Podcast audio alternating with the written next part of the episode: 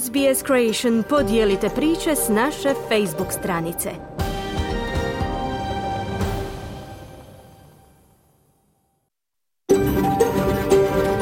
SBS, a world of difference.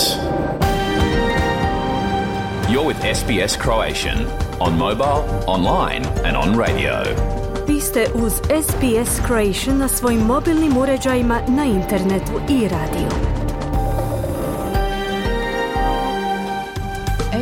Odaje priznanje tradicionalnim vlasnicima zemlje iz koje danas emitiramo program na hrvatskom jeziku.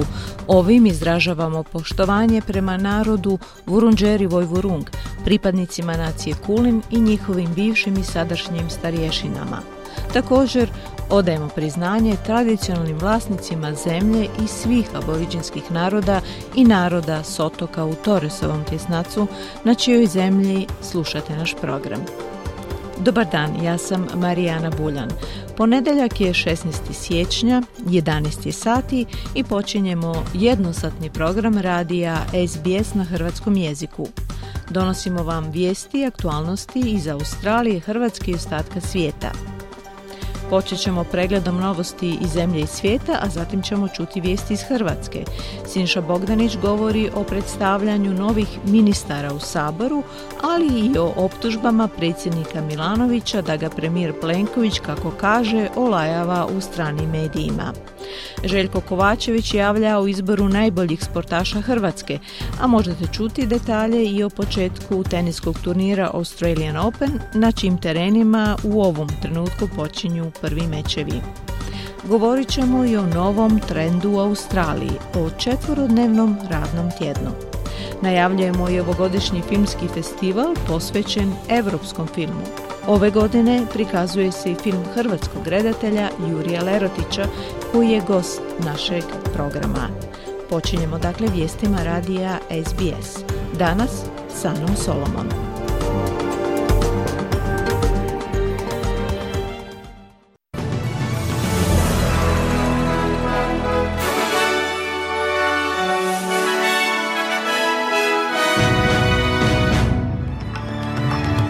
Današnjim vijestima poslušajte. Nastavljaju se operacije spašavanja u najsmrtonosnijoj zrakoplovnoj nesreći u Nepalu u nekoliko posljednjih desetljeća. Zastupnici Novog Južnog Walesa odbacili pozive nezavisnog zastupnika o pokretanju istrage o premijerovoj nacističkoj kontroverzi. I nove brojke pokazuju da se australsko tržište rada pokazalo otpornim na povećanje kamata i slabljenje gospodarskih uvjeta od bilo koje druge zemlje skupine G7.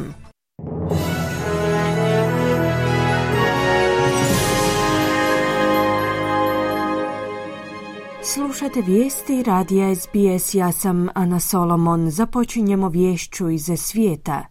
Tijekom današnjeg dana se nastavlja potraga za preživjelima nakon najsmrtonosnije zrakoplovne nesreće u Nepalu u posljednjih 30 godina, u kojoj je poginulo najmanje 68 osoba. Pokreće se istraga i o uzroku nesreće, s obzirom na to da za sada nema neposrednih naznaka o tome što je prouzrokovalo pad zrakoplova, budući da je vrijeme bilo vedro u trenutku nesreće. Svjedok nesreće Mehmud Khan je kazao da je scena bila zastrašujuća. We heard a loud thunderous crash and reached our terrace to see what had happened. Čuli smo gromoglasan prasak. Izašli smo na terasu kuće kako bi vidjeli što se dogodilo. Bilo je puno dima i u tom trenutku smo shvatili da se radi o zrakoplovnoj nesreći i potrčali smo na mjesto događaja. Iako sam se ja držao podalje mjesta nesreće, moj prijatelj se uputio prema zrakoplovu da pomogne u potrazi za preživjelima. Tom prilikom je pomogao izvući iz smrskanog trupla zrakoplova najmanje 35 osoba, kazao je Kan. Zrakoplov domaćeg avioprijevoznika Yeti Airlines se srušio u gradu Pokari u Nepalu, a pretpostavlja se da je među putnicima bilo i australskih državljana. Iz Australskog ministarstva vanjskih poslova su kazali da i dalje procjenjuju situaciju kako bi utvrdili je li nesreća utjecala na australske putnike. Iz zemlje, bivši policijski komesar sjevernog teritorija Južne Australije Paul White je poginuo u biciklističkoj nesreći. 72-godišnjak je preminuo nakon sudara u kojemu je sudjelovalo vozilo na jugoistoku Adelaida. Pretpostavlja se da je 61-godišnji muškarac koji upravljao vozilom pomogao istražiteljima u istrazi okolnosti koje su dovele do incidenta. Njegov automobil je odvezen za potrebe vještačenja. Inače, White se povukao iz snaga sjevernog teritorija 2009. godine, nakon gotovo osam godina obnašanja uloge glavnog policajca. Potraga se nastavlja za muškarcem za kojega se pretpostavlja da je nestao u rijeci Jari u Melbourneu. Policiji je rečeno da je 39-godišnji muškarac bio s prijateljima u rezervatu Taruna u mjestu Warrandyte kada se sam uputio prema rijeci. Njegovi zabrinuti prijatelji su ga pokušali pronaći prije no što su prijavili njegov nestanak. Zapovjednik Will Kalia je kazao da se tijekom današnjeg dana nastavlja potraga na kopnu i u rijeci uz pomoć brojnih hitnih službi za spašavanje. Čini se da je upućivanje premijera Novog Južnog Walesa policiji od strane nezavisnog zastupnika u parlamentu zbog njegovih otkrića da je premijer Perotej na svoj 21. rođendan nosio nacističku uniformu nije ostvarilo veliku potporu glavnih stranaka i stranke Zeleni. Robert Borsak, čelnik stranke strijelaca, ribara i poljoprivrednika Novog Južnog Walesa, kaže da želi znati je li Dominik Perotej prekršio zakon o prisezi, izjavljujući na predselekcijskom dokumentu liberalne stranke oko 2010. da nema ništa za otkriti što bi moglo osramotiti stranku. Borsak, koji je ujedno zamjenik predsjednice parlamentarnog odbora za javnu odgovornost, je pozvao na održavanje hitnog sastanka članova kako bi se razmotrila sposobnost Peroteja u nastavku obnašanja uloge premijera. No predsjednica odbora zastupnica zelenih Kate Fearman kaže da su Borsakova nastojanja za provedbu saslušanja upitna. Ona kaže da ga iz njegove vlastite stranke nisu uspjeli pozvati na odgovornost za njegovo ponašanje u sabornici. Nakon što su spasile tri žene u blizini grada Prosperine iz poplavnih voda, vlasti su zatražile od žitelja sjevernog Queenslanda da se pravodobno informiraju o upozorenjima te da ne pokušavaju voziti kroz poplavne vode. Tri žene se nalaze u bolnici nakon što su jučer pronađene obješene za stablo u mjestu Palm Grove na sjeveru države. Rastuće poplavne vode uzrokuju kaos u dijelovima države, dok monsum donosi jake grmljavinske oluje i obilne oborine sjevernoj obali. Iz Ureda za meteorologiju su kazali da je moguća ukupna šestosatna količina padalina između 200 i 250 mm, osobito oko obale i sjeverno od grada Makeja. Gradonačelnik Makeja, Greg Williamson, je za Kanal 9 izjavio da su na dobrom putu da udvostruče svoj uobičajeni prosjek padalina za sjećanj. Who knows what happens this week? We may even get to the, uh, the highest ever January. But that was about... Um... Tko zna što će se dogoditi ovog tjedna? Možda bismo mogli zabilježiti rekord za sjećanj koji je prethodno oboren u 50. godinama prošlog stoljeća s tisuću milimetara. Bilo je puno kiše, no za sada bismo to nazvali samo dobrim starim kišnim razdobljem, istaknuo je Williamson. Skupina specijalnih vatrogasnih postrojbi se uputila na krajnji zapad Novog Južnog Walesa u pomoć gradovima koji su uslijed poplava i dalje ocijepljeni od ostatka države. Spasilački timovi će usredotočiti svoje napore u gradu Menindiju. Njihova misija slijedi potvrdu o slanju specijaliziranih vatrogasaca u zapadnu Australiju kako bi pomogli u operacijama oporavka od poplava, pri čemu sjever države snosi najveći teret ekstremnih vremenskih uvjeta. Šest vatrogasaca se uputilo u Broome i Kalgoorlie na pet dana kako bi pomogli povezati zajednice. Nove brojke pokazuju da se australsko tržište rada pokazalo otpornijim na povećanje kamata i slabljenje gospodarskih uvjeta od bilo koje druge zemlje skupine G7. Analiza podataka Australskog zavoda za statistiku pokazuje da je rast zaposlenosti premašio Sjedinjene države, Francusku, Italiju, Njemačku, Kanadu, Japan i Ujedinjeno kraljevstvo između svibnja i studenog 2022. Analizom je utvrđeno da je 234 tisuće više ljudi našlo posao u tih šest mjeseci u industrijama kao što su građevinarstvo, maloprodaja, smješta i prehrambene usluge koje predvode u porastu zapošljavanja u Australiji. U Australskom zavodu za statistiku su zabilježili nekoliko mjeseci iznimno niske stope nezaposlenosti, unatoč tome što je Središnja banka prešla na pooštravanje politike u svibnju prošle godine u pokušaju obuzdavanja inflacije. Unatoč očekivanjima da će povećanja stopa početi opterećivati gospodarsku aktivnost, a potom i tržište rada, očekuje se još jedno očitanje ispod 4% kada koncem tjedna budu objavljeni podaci o zapošljavanju za studeni.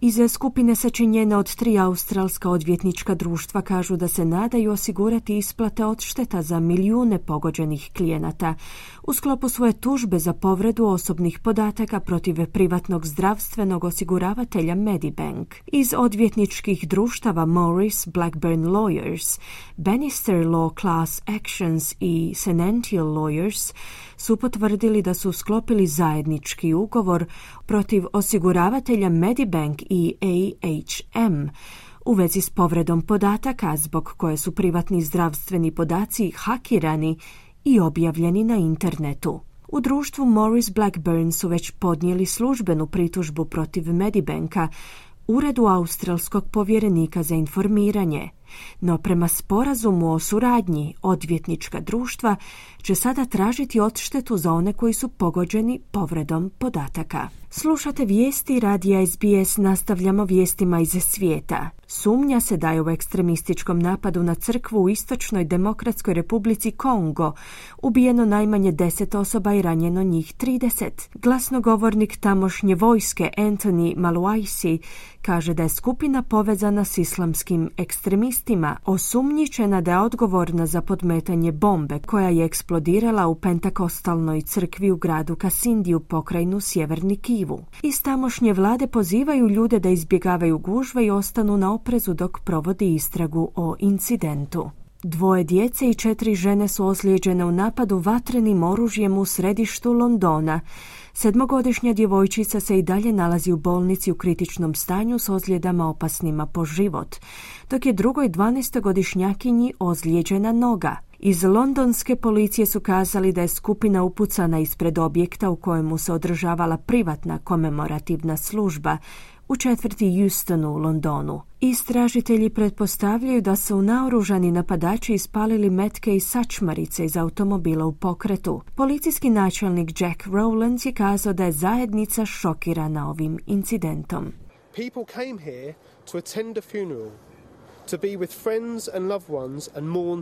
Ljudi su se ovdje okupili kako bi nazočili sahrani u društvu prijatelja i voljenih. Oni su zajedno oplakivali pokojnika, no umjesto toga postali su žrtvama bezobzirnog čina nasilja, zaključuje Rowlands.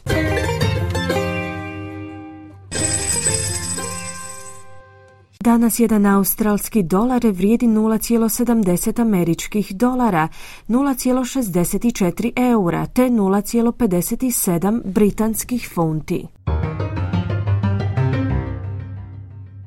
I na koncu kakvo nas vrijeme očekuje tijekom današnjeg dana u većim gradovima Australije. Perth sunčano, no vjetrovito uz najvišu dnevnu temperaturu do 29 stupnjeva Celzija. Adelaide vedro u poslijepodnevnim satima i 35 stupnjeva. Melbourne uglavnom sunčano 29. Hobart djelomično oblačno i 21 stupanj.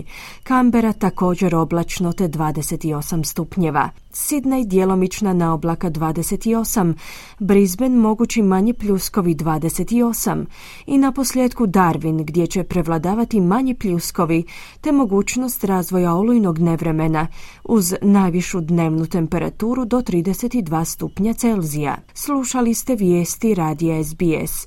Za više vijesti posjetite SBS News.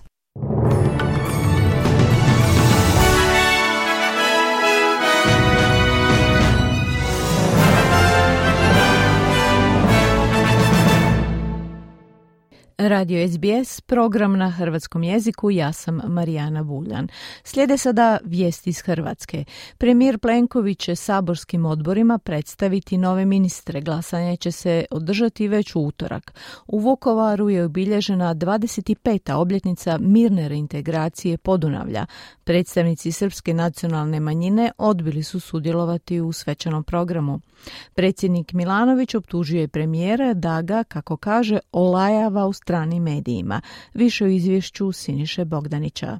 Za nekoliko sati kandidati za nove ministre bit će saslušani na nadležnim saborskim odborima, a očekuje se da ih na početku svake sjednice predstavi premijer Andrej Plenković. Umjesto Ivana Paladine, novi ministar graditeljstva bit će HDZ-ov veteran Branko Bačić. Evo što o njemu kaže premijer Plenković. On je jedan od mojih najbližih suradnika i čovjek sa najvećim iskustvom. Upravo za ovaj ključni prioritetni dosje u ovoj godini, a to je 2023. godina kada smo kazali da nam obnova od potresa mora biti glavni prioritet. Umjesto Nataše Tramišak u fotelju ministra europskih poslova i regionalnog razvoja zasjesti će dosadašnji državni tajnik Šime Erlić. Čovjek koji je jako dobro upućen u sve procese koji se odnose na regionalni razvoj, na korištenje apsorpcije europskih sredstava, koji je bio najbliži suradnik ministrice Tramišak i uvjeren sam da će i on svojom svježinom, energijom i znanjem dati doprinos radu vlade. Hrvatski sabor Sabor povjerenje bi novim ministrima trebao iskazati već utorak. Na sjednici Sabora o povjerenju se glasuje bez rasprave, a da bi bili potvrđeni moraju dobiti glasove 76 zastupnika. U Vukovaru je održano obilježavanje 25. obljetnice mirne reintegracije Hrvatskog podunavlja. To je inače naziv za proces povratka okupiranih područja Istočne Slavonije, Južne Baranje i Zapadnog Srijema u ustavno-pravni poredak Republike Hrvatske. I to pod prijelaznom upravom koju je tada imenovao UN. Proces je počeo 15. siječnja 96. a završio je 15. siječnja 98. godine. Službenom obilježavanju ove obljetnice nisu prisustvovali predstavnici srpske nacionalne manjine koji su tako pružili otpor vukovarskom gradonačelniku Ivanu Penavi koji je ujedno i predsjednik desne stranke Domovinski pokret. Licemjerno je biti organizator ovakvog događaja i predstavljati se kao promotor mirne reintegracije, prije svega mira, tolerancije i zajedničkog života za Vukovar i cijelo područje i biti vladajuća politička opcija koja uskraćuje stečena prava Srbima, koja je ista ta mirna reintegracija zajamčila, poručili su iz Vukovarskog SDSS-a. Također program skupa je organiziran tako da niti jedan sudionik mirne reintegracije niti aktualni predstavnik Srba nije predviđen da govori u ime svojeg naroda, a time nema ni mogućnost ukazati na probleme koji nisu riješeni ni poslije svih ovih 25 godina, navodi se u priopćenju. Je li na ovaj događaj trebala doći potpredsjednica vlade Anja Šimpraga, politička politička predstavnica srpske nacionalne manjine, a koja je u vladi zadužena za ljudska prava. To su pitanje pred predsjednika Zorana Milanovića stavili novinari u Vukovaru. Ovo je presjek njegovog opširnog odgovora. Ajde to pitate Plenkovića. Nemojte me sad, dakle treba je doći neko ko predstavlja. Ja bih čak rekao ovdje lokalnu srpsku zajednicu, ne Pupavac, on s tim veze nema. Dakle, on je ovdje usvojen. Ovo je politički, kako da kažem, epicentar bio dakle SDSS-a i te vrste političke organizacije. On je priznat kao legitiman, treba poštivati ovu državu koliko je moguće, dakle znam da ne može isti stav biti onakav kakav ja imam, to ne očekujem, ali ovo je domovina, mislim, ovo je matična zemlja, ovdje se živi, ovo je Europska unija i nemojmo pričati da je Oluja bila etničko čišćenje jer nije bila je alternativa, dakle ono, bio je prijedlog dogovora koji bi Hrvatsku koštao skupo i na koji je Hrvatska bila pristala. To je plan Z4.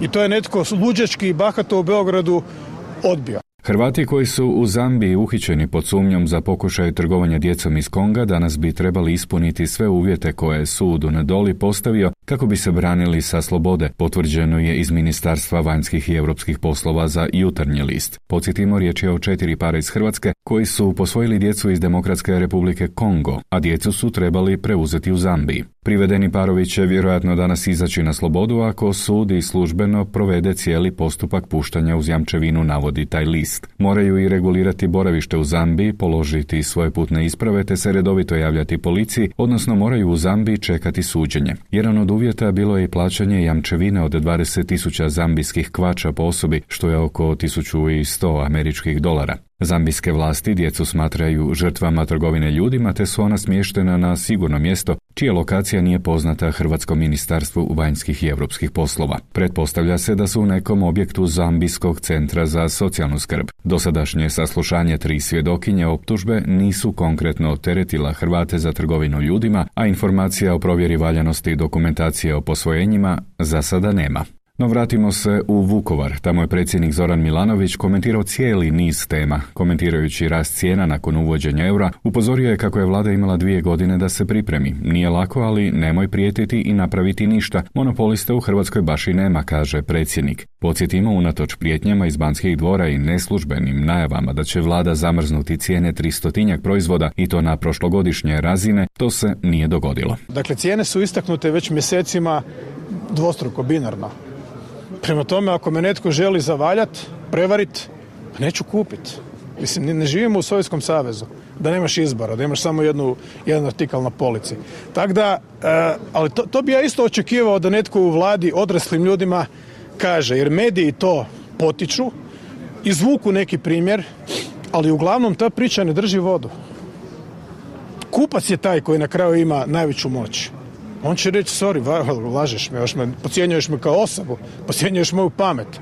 Idem kod susjeda koji to prodaje po staroj cijeni. Jedino ako su se svi, ali nisu. Nisu. Imate tu neke lance koji su toliko dominantni, nisu hrvatski. Da naprosto se mogu poigravati s cijenama, mogu ih snižavati. To je opasnije od kartela, dugoročno. Jer će pojesti sve ove druge. To je tema. A vlada neka ne obećaje ono što ne može provesti i postoje stvarni, realni limiti onoga što vlada može. Mi ćemo ih ono, mi ćemo ih staviti na stup srama, fučka se njima. Komentirao je i intervju premijera Andra Plenkovića za jedan francuski medij u kojem se dotakao i njegovih izjava protiv obuke ukrajinskih vojnika u Hrvatskoj. To je dno dna, dakle za dublje treba posebna geooprema za bušenje podmorja. Exxon, BP, Rosneft, oni to možda imaju. Ne mreš ići niže od toga. Uvijek nam je bio cilj koherentna jedinstvena politika usklađena sa zemljama zapada.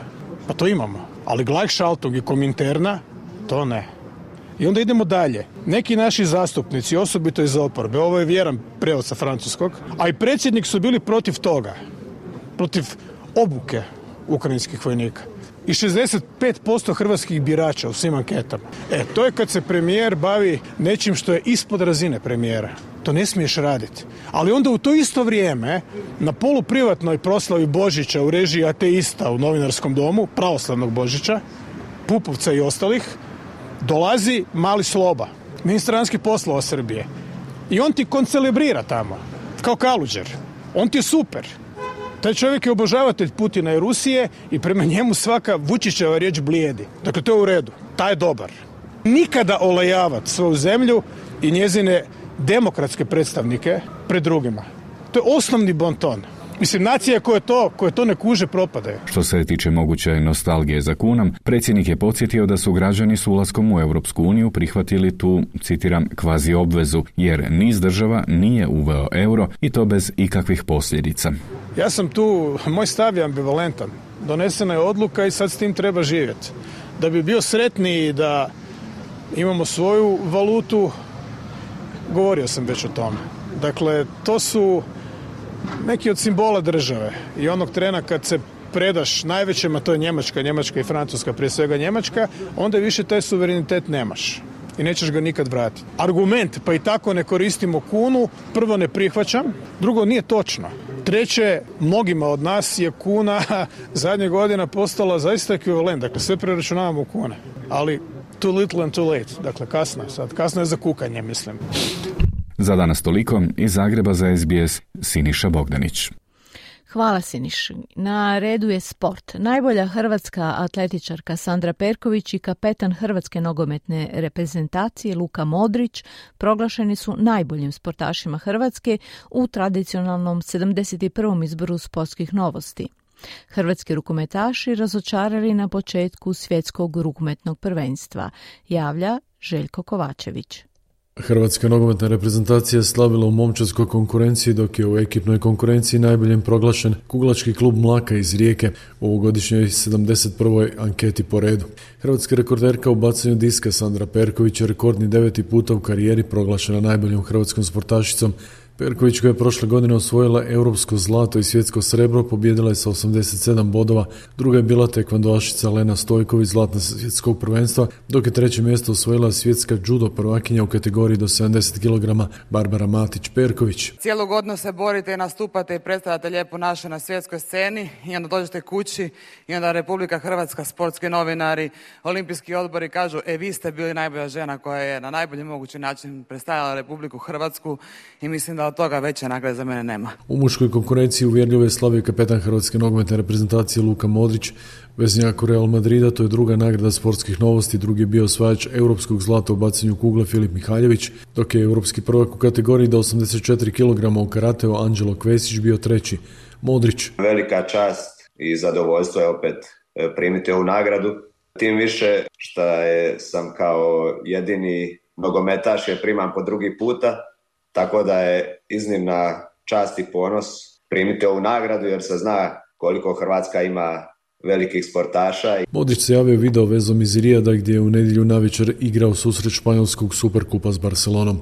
Jednako uvjerljivo u momčarskoj konkurenciji slavila je Hrvatska nogometna reprezentacija koja je na svjetskom prvenstvu u Kataru osvojila broncu, a tijekom 2022. godine izborila i Final Four Liga nacija. Vatreni su slavili ispred europskih prvaka Hrvatske vaterpolske reprezentacije i veslača Martina i Valenta Sinkovića. Posebno priznanje dobili su izbornik Hrvatske nogometne reprezentacije Zlatko Dalić i izbornik vaterpolske reprezentacije Ivica Tucak. U susretu drugog kola G skupine svjetskog prvenstva hrvatski rukometaši su u Jončepingu pobjedili Sjedine američke države rezultatom 40-22, osvojiši prve bodove u skupini nakon što su otvorili nastup na svjetskom prvenstvu uvjerljivim porazom od Egipta 22-31. Hrvatski rukometaši su u drugom susretu bez većih problema porazili gotovo amatersku američku momčad. Izbornik Hrvoje Horvat. Veseli naravno nakon lošije izvedbe e, protiv e, Egipta da ovdje pokažemo da smo još uvijek živi i dobra rola Šarca kad se ulovi ono za zglob tamo u nekoj 40 nekoj minuti e, preznojio sam se stvarno bi to bila tragedija, ali evo, drago mi da se nije niko povredio, sigurno da ćemo se boriti do kraja. Imamo te dance koje moramo pobijediti, još je dosta utakmica do kraja, možda nam neko i pomogne, možda možemo i sami napraviti nekakvo čudo, tako da evo, sigurno da dok je god tu nekakva šansa, da ćemo sve od sebe i probati napraviti da igramo u tom četvrtfinalu. U posljednjem susretu u skupini hrvatski rukometaši će igrati s Marokom. U drugi krug natjecanja plasirat će se tri najbolja sastava iz skupine, no porazom od Egipta hrvatski reprezentativci reprezentativci su se gotovo prostili u četvrt završnice svjetskog prvenstva. Teško se s tim pomiriti ako se zna da u hrvatskoj reprezentaciji igra desetak igrača koji nastupaju u momčadskoj ligi prvaka i to za poznate europske klubove poput Kilsa, Kila, Barcelona, Visle, sve miriši kako će i treće veliko natjecanje u nizu proći bez dobrog plasmana naših rukometaša. Nije bilo najbolje na svjetskom prvenstvu u Egiptu 2021. ani na europskom prvenstvu u Mađarskoj i Slovačkoj godinu dana poslije. Pojednostavljeno hrvatska reprezentacija u posljednje tri godine nije pobjedila ni jednu ozbiljnu reprezentaciju. Zadnju poznatu Norvešku kauboji su pobjedili u polufinalu Europskog prvenstva 2020. godine. Nije nas bilo na olimpijskim igrama u Tokiju, a moguće da hrvatsku reprezentaciju nećemo vidjeti ni u Parizu sljedeće godine. U sportu su čuda moguće, no treba će puno sreće da se reprezentacija ugora u četvrt finale ili što se sada čini nemogućim da osvoje naslov prvaka Europe na sljedećem prvenstvu u Njemačkoj. Hrvatska je za dvije godine domaćin svjetskog prvenstva, zanadati se da će se dotada stvari posložiti. Sportski pozdrav iz Hrvatske za SBS radio Željko Kovačević. Hvala Željku.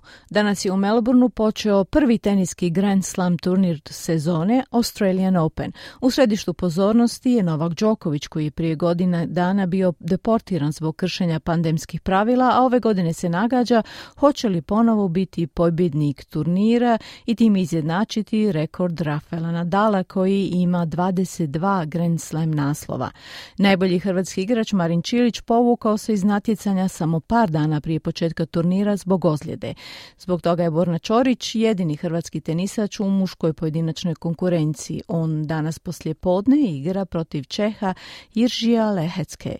Sutra nastupaju Petra Martić i Dona Vekić. Petra Martić će u prvom kolu za suparnicu imati Viktoriju Golobić i Švicarske, a Dona Vekić Ruskinju Oksanu Selemhetovu.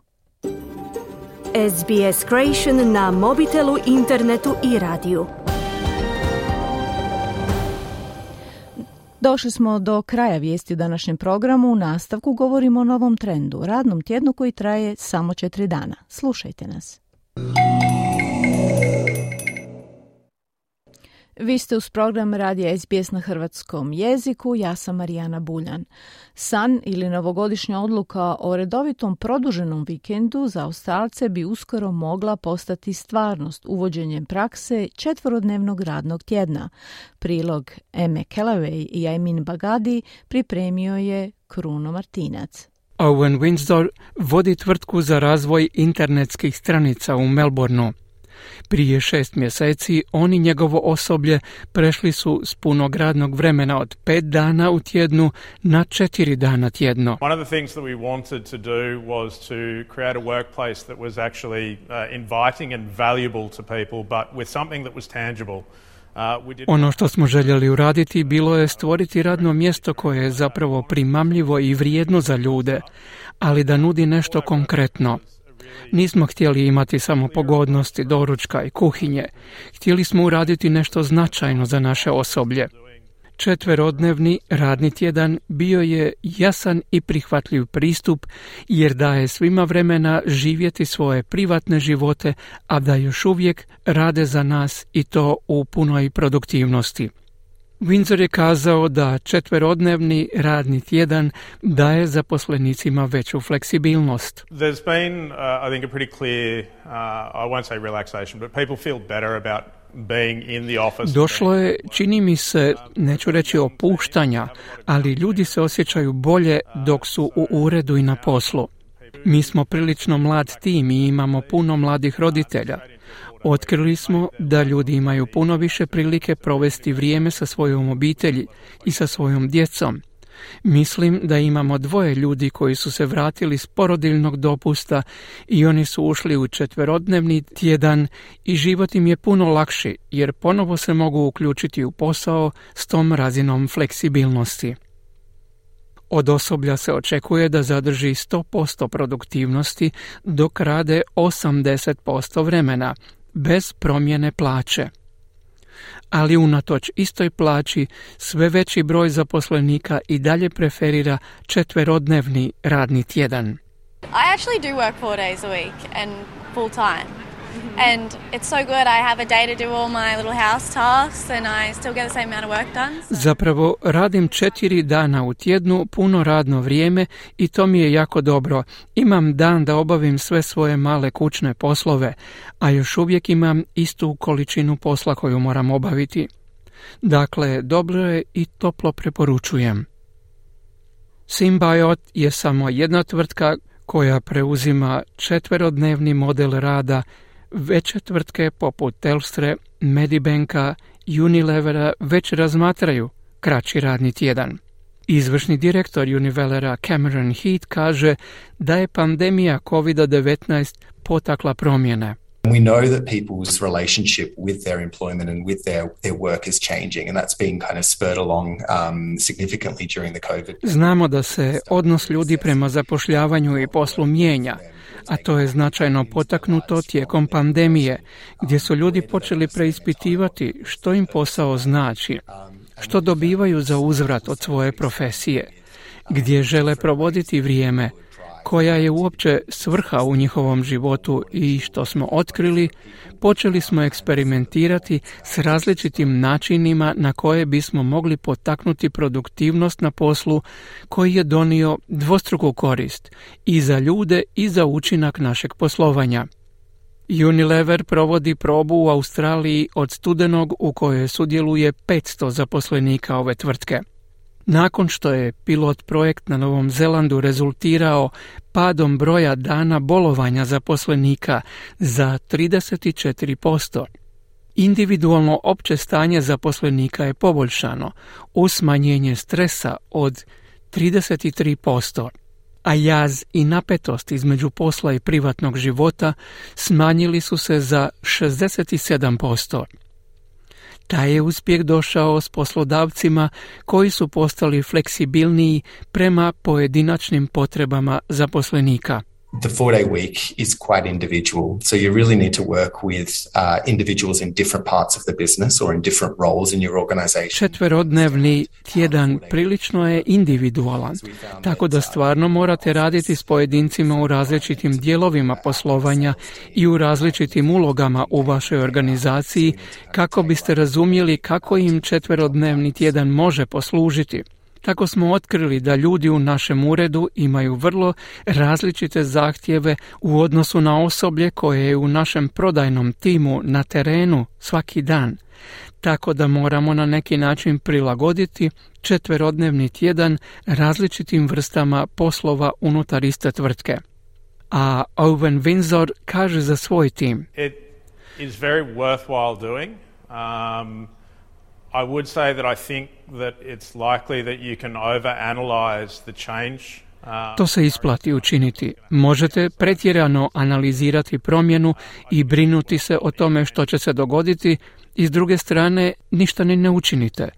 Mislim da se to jednostavno isplati implementirati. Čini se da je stigao novi način rada i da bi tako moglo i ostati. Vi ste uz program radija SBS na hrvatskom jeziku, ja sam Marijana Buljan. Filmski festival Europa Europa ove je godine u svoj program uvrstio i hrvatski film Sigurno mjesto, redatelja i scenarista Jurija Lerotića. Film koji je ujedno i hrvatski kandidat za nagradu Oscar temelji se na istinitoj priči o pokušaju samoubojstva Lerotićevog brata. U današnjem programu ugostili smo redatelja Lerotića te direktora festivala Tomasa Caldwella koji otkriva kako i zašto je uvrstio baš ovaj film u festivalski program. Prilog Ane Solomon.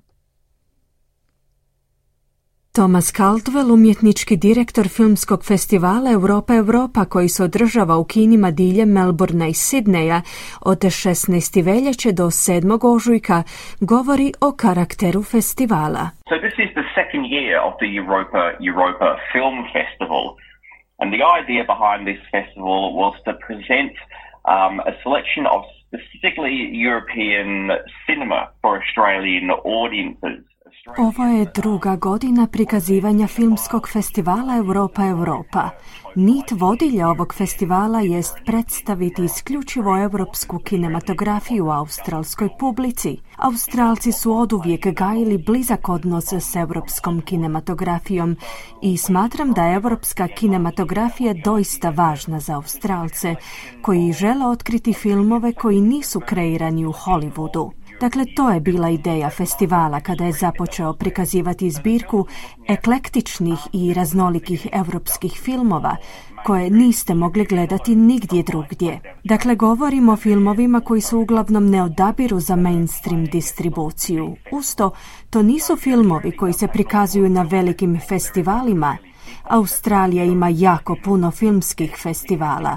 Neki od njih se orijentiraju na filmove prikupljene iz čitavog svijeta, koje prikazuju u vrlo kratkom vremenu. Dok imate i one festivale koji su usmjereni na neku specifičnu zemlju, mi sebe pronalazimo negdje na sredini. Želja nam je prikazati iznimno raznolike i zanimljive filmske sadržaje koji potječu iz Europe, te ujedno prikazati najbolje od onoga što se trenutačno nudi na filmskoj sceni pridajući posebnu pažnju zemljama koje često ostaju zanemarene u izboru. Veliki filmski festivali obično ne uvrštavaju filmove manjih zemalja u svoje programe, pa smo mi željeli popuniti tu prazninu.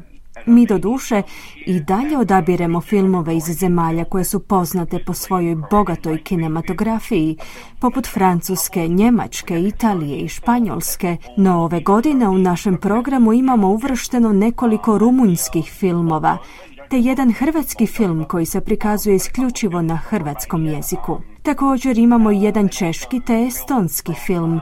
Imamo i filmove iz Gruzije, Latvije i Moldavije, kao i jedan film iz Ukrajine za koji smatram da će izazvati veliko zanimanje javnosti, kazao je Caldwell, navodeći da će upravo australskom premijerom ukrajinskog filma pod nazivom Luxemburg Luxemburg 16. veljače otvoriti festival. Kako navodi, festival traje sve do 7. ožujka s filmovima koji se prikazuju u kinima Lido i Classic u Melbourneu te u kinu Ritz u Sidneju. Također, svi zainteresirani mogu posjetiti internetske stranice festivala europafilmfestival.com.au na kojima je od subote 15. siječnja izlistan program. No ono što publiku australskih Hrvata interesira jest film Jurija Lerotića Sigurno mjesto, koji je uvršten u ovogodišnji program filmskog festivala Europa Europa.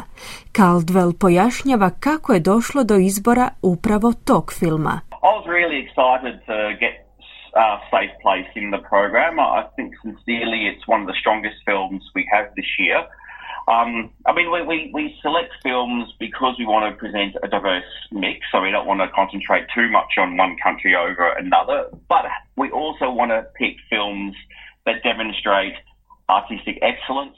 Iznimno sam uzbuđen što je film sigurno mjesto uvršten u program. Mislim da je upravo taj film jedan od najistaknutijih filmova ovogodišnjeg festivala. Kao što sam kazao, odabiremo filmove vođeni kriterijem raznolikosti. Ne želimo se koncentrirati isključivo na jednu zemlju i zapostaviti druge.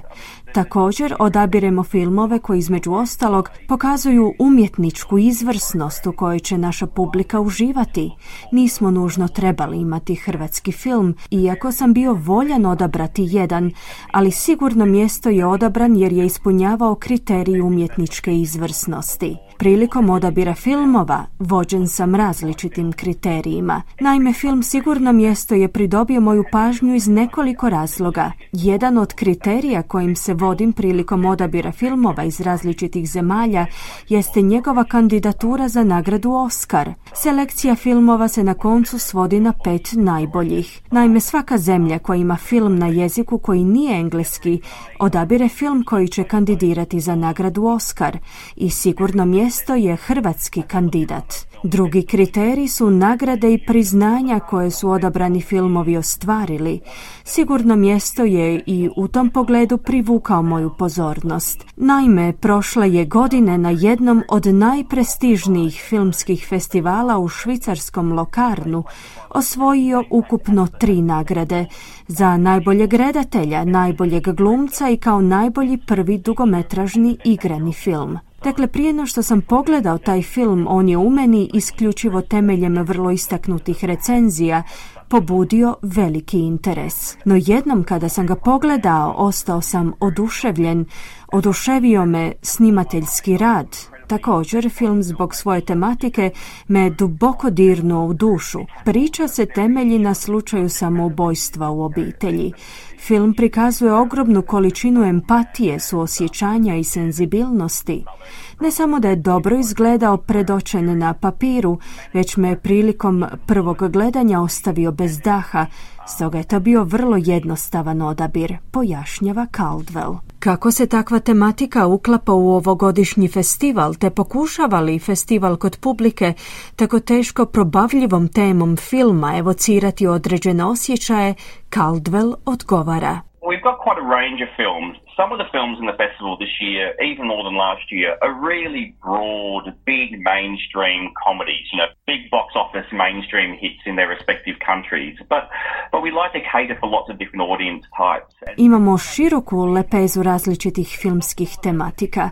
Ove godine čak i više nego lani. Imamo brojne komedije, no želja nam je ispuniti očekivanja i ukuse različitih karaktera koji sjede u publici. To nije film za velike intelektualce, ali je film za odraslu, zrelu publiku koja voli konkretnu i snažnu dramu. Film se u osnovi svodi na tri karaktera koji uspijevaju zadržati pozornost gledatelja, a kroz čitavu priču se gotovo pa provlači jedna nit crnog humora kojim se pokušava predočiti neučinkovitost hrvatskog sustava u nošenju s takvom jednom situacijom. Postoji jedan element društvene satire u tom filmu, opisao je Caldwell, naglašavajući da su i teške teme poput ove dio kinematografije, koja publici svojom izvrsnošću i domišljatošću redateljske palice pruža nevjerojatan osjećaj zadovoljstva. Razgovarali smo i s redateljem višestruko nagrađivanog hrvatskog filma Sigurno mjesto Jurijem Lerotićem. Ovo je vaš prvi dugometražni film koji se temelji na istinitom i poprilično traumatičnom događaju iz vaše obitelji. Ovaj događaj iz temelja mijenja život vaše tročlane obitelji. Vi ste ujedno redatelj i scenarist, a osim toga izabrali ste igrati i glavnu ulogu. Kako je došlo do te odluke, odnosno koliko je teško bilo prolaziti kroz sva ta sjećanja ne jednom, već stotine puta? Pa zapravo da to da ja igram tu uh, ulogu, tu nazovimo je verziju uh, samog sebe, to nije bila ideja od samog početka, ja nisam u životu nikad prije ništa glumio, nisam čak bio ni u dramskoj grupi kao dijete. E, znači ja sam zapravo kad na početku tog procesa castinga sam nekako mislio da ću neki drugi glumac um, igrat tu ulogu, međutim ja sam shvatio u toku tog castinga, vjerojatno zbog toga što je ta uloga meni toliko bliska, što je temeljena na mom iskustvu, ja kao da nisam mogao prihvatiti čini mi se tuđu interpretaciju. Ja, ja nekako ne mislim da se radilo o tome da ti glumci, mislim da su glumci bili izvrsni, više se radilo o nekoj moje, nazovimo je slijepoj pjegi, da prihvatim tu tuđu interpretaciju, a paralelno s tim se događalo to, ja sam zapravo sve te audicije snimao.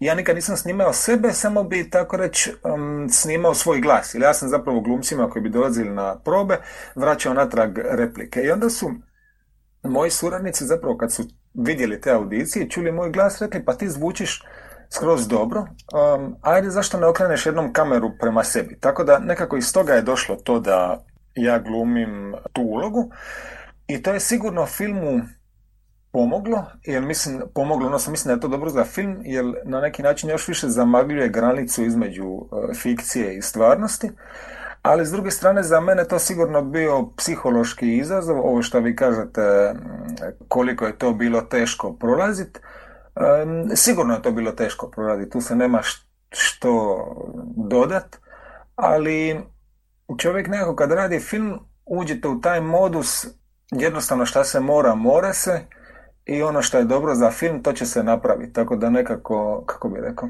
zato nema tu, neke stvari su teške i u redu da su teške onda treba proći kroz njih. Tako da to bi bilo to. Umjetnički direktor filmskog festivala ima samo riječi hvale za vaš film. Kako ste vi dočekali odluku o uvrštavanju e, vašeg višestruko nagrađivanog debitanskog ostvarenja na filmskom festivalu u Australiji? Pa ja sam jako sretan zbog toga. Film još nije imao premijeru u Australiji i drago mi je da će to biti baš na ovom festivalu. Ja u Australiji inače e, ne znam puno. Meni su prve asocijacije na Australiju. Znam da je tamo rođen Nick Cave i znam da ima puno e, naših ljudi u Australiji. Ja nažalost nemam e, rodbinu, ali ovim putem pozivam sve druge da dođu vidjeti film. Zanimljivo je da kako mi inače putujemo dosta s filmom, onda nam poslije projekcije znaju prič ljudi. Hrvati koji žive u tim zemljama, da li to bila Švicarska, da li to bila Egipat, da li to bila Amerika i onda kažu, neki od njih su nostalgični, a neki, to je bilo dosta smiješno, se dođu pa se zahvale kao, jel gledajući taj film, se sjete zašto su odselili iz Hrvatske. Jer film na neki način zrcali i neke manjkavosti, odnosno recimo sustav, na primjer zdravstvene sustave, generalno sustav u Hrvatskoj. Tako da, evo, od, od Hrvata se želi podsjetiti kako je, nek dođi gledat film. Pa upravo e, to, e, umjetnički direktor festivala Thomas Caldwell e, se dotaknuo tog detalja i rekao, zapravo opisao je to kao crnim humorom, no međutim vjerovatno mhm. se ljudima u Australiji koji ne žive taj život to čini crnim humorom, no međutim ljudima koji u tom sustavu svakodnevno žive to definitivno nije ni u kojem slučaju humor, već više horor. No kako ne bismo... No kako ne bismo upropastili gledateljima iskustvo uranjanja u specifičnu filmsku tematiku, nećemo u potpunosti otkriti sve detalje. No ipak, e, što australska publika može očekivati gledajući vaš film? Možete li ukratko dočarati atmosferu okružja u kojemu se zbiva radnja filma? A film e, znači u 24 sata prati jednu obitelj e, i njenog suicidalnog člana i prati zapravo njihovu potragu za pomoći. Likovi u filmu nikad nisu na istoj lokaciji dva puta, zapravo oni su u stalnoj potrazi. U toj potrazi će promijeniti dva grada, Zagreb i Split. Film se događa u to najljepše, ali kažu i najokrutnije godišnje doba proljeće. I mogu vam malo reći kako je nekako publika za sad doživjela e, film. Za neke ljude je to film o nefunkcioniranju zdravstvenog sustava, za neke ljude je to film o ljubavi u obitelji, za neke je to baš ljubavni film, kažu tako, ljubavni film, za neke je to film o nježnosti, a za neke je to i film kako se možemo nositi s traumom, budući da ja negdje tu igram u tom filmu svoju traumu i reakcije su jako različite naslovi su u Hrvatskoj znali biti ovaj film trebao vidjeti svi, ali samo jednom u životu. film e, koji treba gledati na osobnu odgovornost, znači, na primjer, ljudima se toliko film svidio, misle da je izvrstan, ali istovremeno ih je toliko uznemirio da ga jednostavno ne mogu preporučiti. A za puno ljudi, to, oni u tom filmu nalaze i neko utočište, neki mir i neki oblik e, katarze, tako da to vam je neki raspon raspon i vjerojatno nešto od toga će onda doživjeti gledatelji u Australiji. I na koncu još jedno pitanje, posljednje pitanje, koja je poruka koju ste ovim filmom željeli odaslati? Pa ne znam da li se sjećate e, John Ford, to je redatelj westerna, e, njega su jednom pitali koju poruku e, je on htio poslati sa, ne mogu se sjetiti kojim filmom, onda je on rekao da kad on želi poslati poruku da onda telegram pošalje, a ne snimi film, ali svaćam što me želite pitati.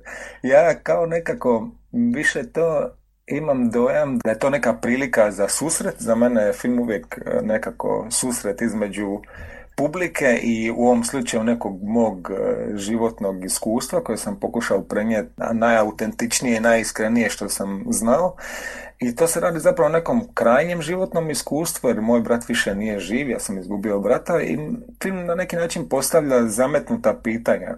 Ko smo mi, koliko znamo o ljudskoj prirodi, koliko znamo o našim bližnjima, koliko život možemo kontrolirati, ko nam može pomoći kad je izvan kontrole, koliko smo blizu smrti, tako da je film na neki način više prilika možda nego poruka da se gledatelj zagleda u te teme. Tako nekako bi rekao i čini mi se da za velik broj ljudi je to gledanje u to nešto i vjerojatno prihvaćanje tog nečeg neprihvatljivog, jer smrt je uvijek neprihvatljiva na neki način um, je i katarzično, tako da eto to bi nekako bilo, to rekao bi. Čuli ste prilog Ane Solomona u filmu Sigurno mjesto Jurija Lerotića koji će biti prikazan ove godine na festivalu Europa Europa počinje sredinom veljače festival. Vrijeme je pred kraj našeg programa za podsjetnik na vijesti dana.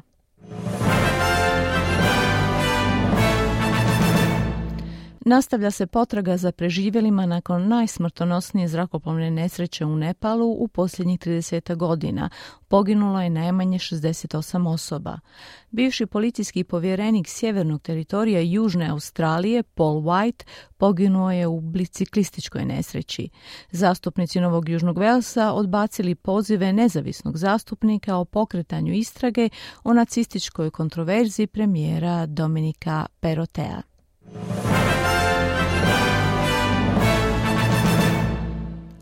I bilo je to sve u programu radija SBS na hrvatskom jeziku za danas. Ja sam Marijana Buljan. Hvala vam na pozornosti, budite s nama i sutra u isto vrijeme od 11 do 12 sati. Želim vam ugodan dan i do slušanja.